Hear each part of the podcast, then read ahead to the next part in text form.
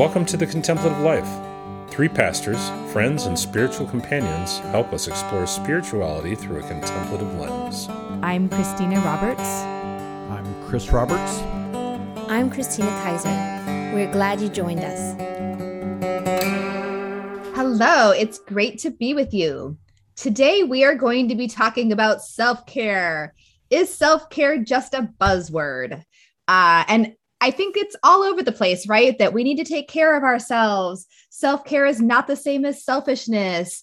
There's the classic when you're on the airplane, put the oxygen mask on you first so that you can put the oxygen mask on the others. So I think our culture really talks a lot about self care, but in what ways does the contemplative life and contemplative practice really help to foster this idea of self care? So uh, today we're going to be talking about self care. Who wants to start us off?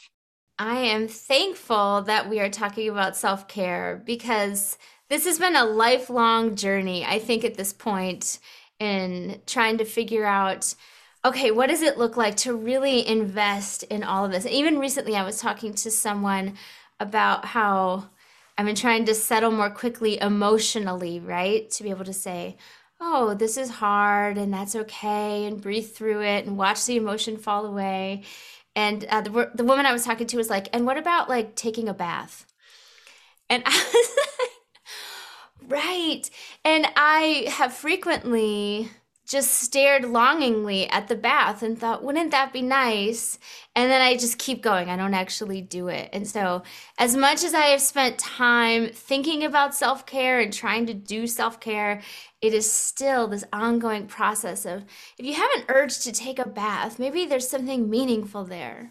Christine, I appreciate you saying that. It actually reminds me of a quote by Rumer Godden. Um, he wrote a book, A House with Four Rooms, which I have not read the book, but this quote is really meaningful. He says, um, Everyone is a house with four rooms a physical, a mental, an emotional, and a spiritual.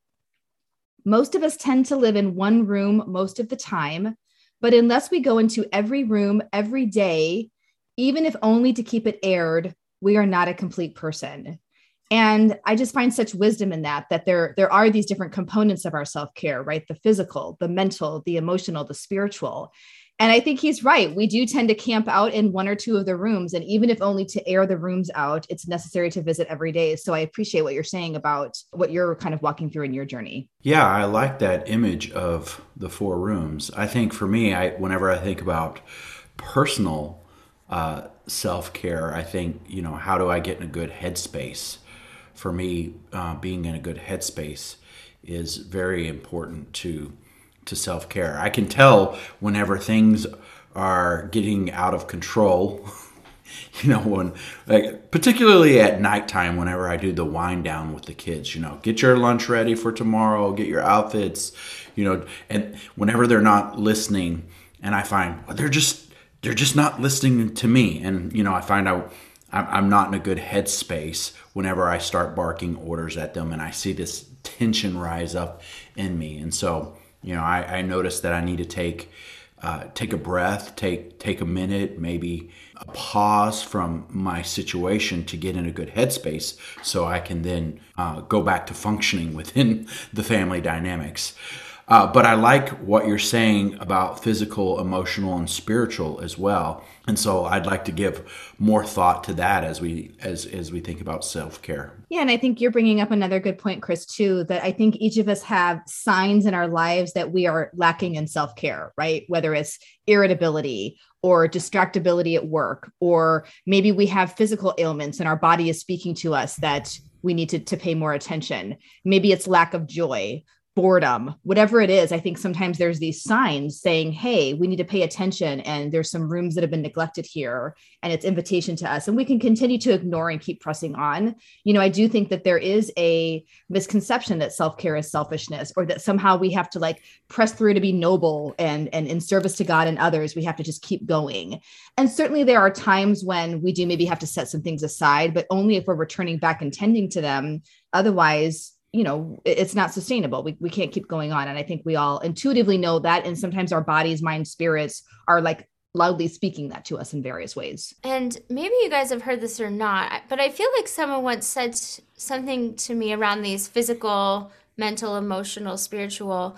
That like sometimes even if one of those is in deficit, giving credence to another side of that will actually fill the tank all the way around. So, you know, maybe it's I need to just laugh, right? I need to find something and or if it's like relational tension in the house, maybe we all just need to laugh together. We all just need to breathe together or not, right? But somehow this was a huge uh, in my spirit a little bit that maybe even I don't have to do it perfectly. I don't have to figure out which one of these four is the, the emptiest and then fill it.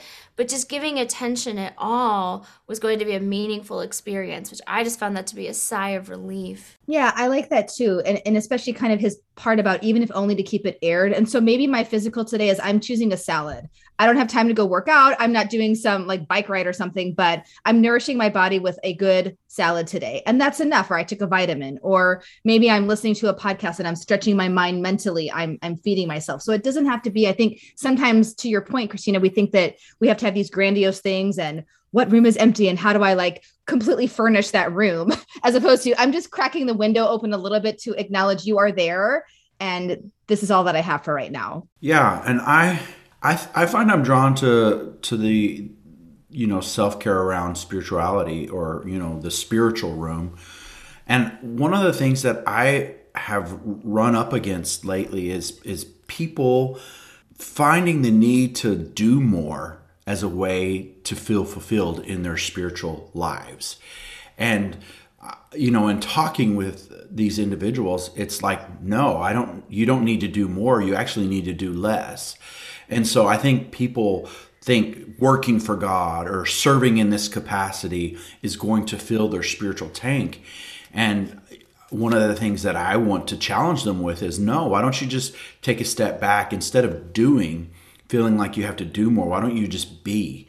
Uh, take time to just read a book or go on a walk or do something that isn't about serving other people. It's more about taking a time to connect with God yourself. I think pastors really think that they fall into this category of if I just do more, that uh, I'll I'll be fulfilled spiritually. And I think pastors probably pray less than most people in the world. They don't spend as much time praying. And now that's not true of every pastor uh, or every priest. What does it look like to uh, fill that room uh, the spiritual room with self care is something that I've been giving a lot of thought to. Yeah, I was actually in a seminar recently, and we were talking about ethics around spiritual guidance, and it was sort of broad with you know spiritual directors, counselors, etc. And actually, self care was one of the ethics. So we're talking about things like confidentiality, um, mandated reporting and self care was also in there, and how they were saying this is an ethical responsibility to care for ourselves if we're in the helping professions. I would, I think medical professions as well, um, because otherwise, not only are we not maybe showing up well, we could actually potentially do harm to people, although we are not intending that. And so I think that that was just a real shift for me. Of yeah, it's definitely not about selfishness, but even sort of the ethic ethics principle around that was really striking to me. I love it. And I think while that has been such a huge focus, I so just to like pause on that for a second to say yes, right? like spending time here. And I'm harkening back even to a moment where we were talking about like maybe I just have a salad or like I just have time to read a little bit.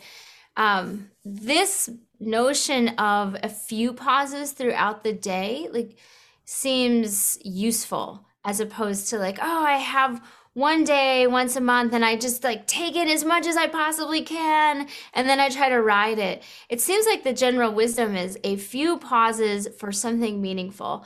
Uh, so if that looks like, oh, I've got this I have a daily meditation that I get via email. I love reading that. It means a lot to me. I try to get to it first thing in the morning. If I can't, I try to get to it at lunch, you know? but these little moments to pause and I'm not so good at it. I've even considered putting on a timer, but I'm I've even wondered if that'll work because I, sometimes I think I'll just blow right through it for the sake of work. Like I'm such a results driven individual that it takes a lot. So it's really helpful when I have people say to me directly, this is part of your responsibility. so it grounds me and keeps me like, right. It's not just about serving everybody else all the time because I do go to that space so easily.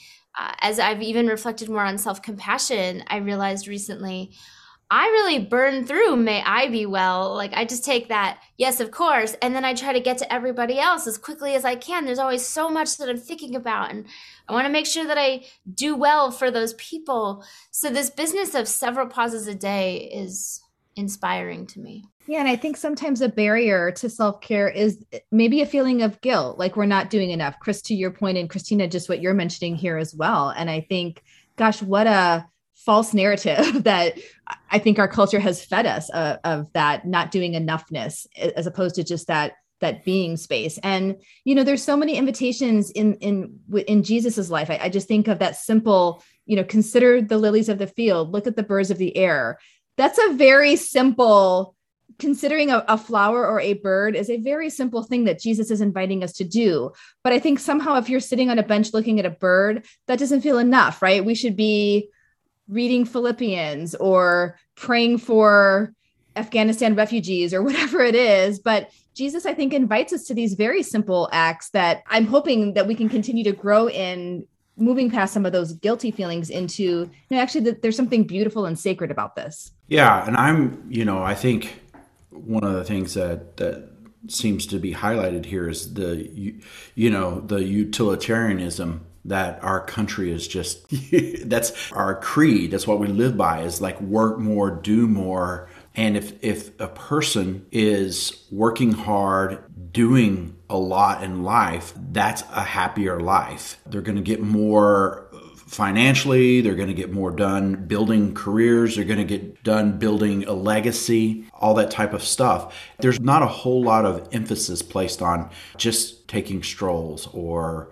doing nothing. I think doing nothing actually is doing something. It's nurturing this part of ourselves that is unseen, right? And so, because we're so results oriented, you know, like we want to check off lists, we want to see these accomplishments happen. And there's nothing wrong with that in, in balance. But I, I just think we diminish the value of just being, just doing nothing and it's it has a very low value in our society.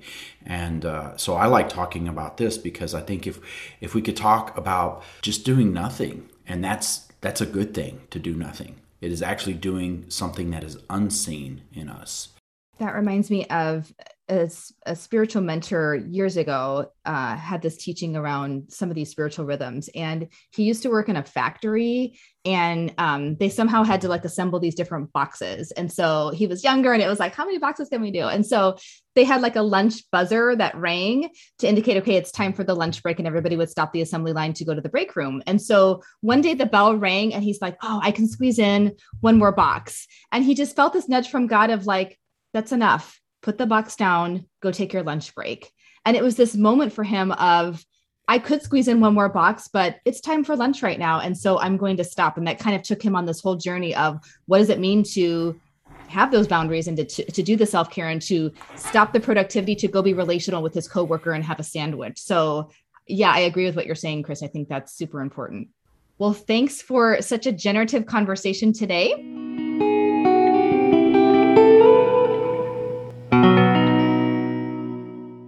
Now we are going to transition to the part of our podcast where we talk about what we are into this week.